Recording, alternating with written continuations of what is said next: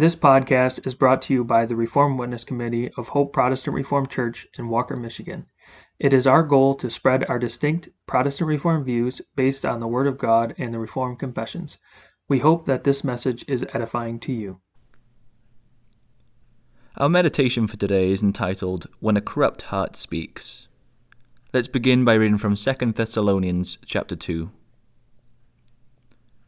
Now we beseech you, brethren, by the coming of our Lord Jesus Christ, and by our gathering together unto him, that ye be not soon shaken in mind, or be troubled, neither by spirit, nor by word, nor by letter as from us, as that the day of Christ is at hand. Let no man deceive you by any means, for that day shall not come, except there come a fallen away first, and that man of sin be revealed, the son of perdition, who opposeth and exalteth himself above all that is called God, that is worshipped, so that he as God sitteth in the temple of God, showing himself that he is God. Remember ye not that when I was yet with you I told you these things, and now ye know what withholdeth, that he might be revealed in his time.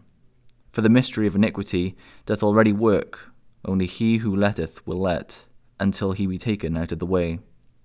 And then shall that wicked be revealed, whom the Lord shall consume with the spirit of his mouth, and shall destroy with the brightness of his coming. Even him, whose coming is after the working of Satan, with all power and signs and lying wonders, and with all deceivableness of unrighteousness in them that perish, because they receive not the love of the truth, that they might be saved. And for this cause God shall send them strong delusion, that they should believe a lie, that they all might be damned, who believed not the truth, but had pleasure in unrighteousness. But we are bound to give thanks always to God for you, brethren, beloved of God, because God hath from the beginning chosen you to salvation, through sanctification of the Spirit and belief of the truth, whereunto he called you by our gospel, to the obtaining of the glory of our Lord Jesus Christ. Therefore, brethren, stand fast, and hold the traditions which ye have been taught, whether by word or our epistle.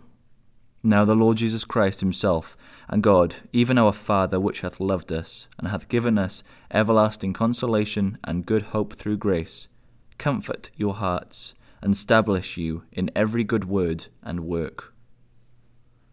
With the lips, one can say what one with the mind knows is not true. Satan knew full well that there is only one true God, and what God had told man about the trees of the garden. Yet with the lips he told Eve that eating the fruit of the tree of knowledge of good and evil would not bring death, but a wonderful blessing. We ought again to bear in mind that David, in Psalm 53, verse 1, is speaking of what one says in the heart, and not in his mind. Satan knows full well that there is only one God, but that did not keep him from denying God. In his mind, he was so convinced that there is a God that he used the same name of God, namely Elohim, the Almighty One, when he spoke to Eve, as David does here in Psalm 53, verse 1. The very fact that all men have an idol reveals that they all know in the mind that there is a God, with power above them and upon which they depend. They even take his name on their lips in their songs, such as God bless America. But what they say in their hearts controls their lives. In what spiritual control center they say that they hate God. That is why David says that they are corrupt, have done abominable iniquity, and do no good, when in their hearts they say that there is no God. Saying in the heart that there is no God is to say to all our members that we need not and should not obey God, and that we are a God unto ourselves.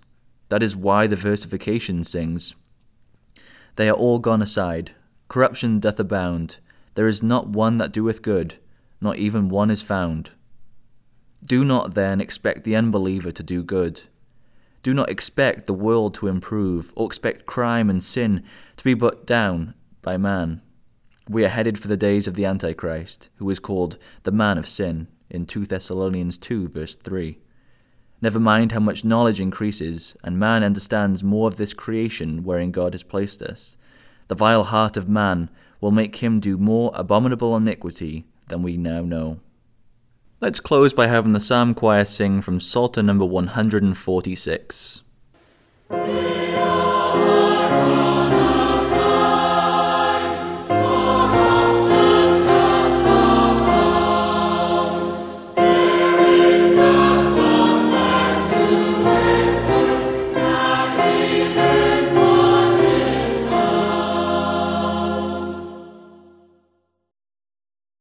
Thank you for listening to this message. It is our hope that it was edifying to you.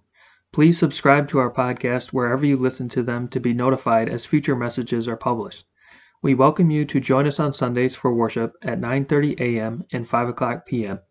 You can find more information about us at our website hopeprchurch.org. Also, you can follow us on our Hope Protestant Reformed Church Facebook page, and you can email the Reformed Witness Committee with any questions or feedback at hoperwc at gmail.com. Thank you.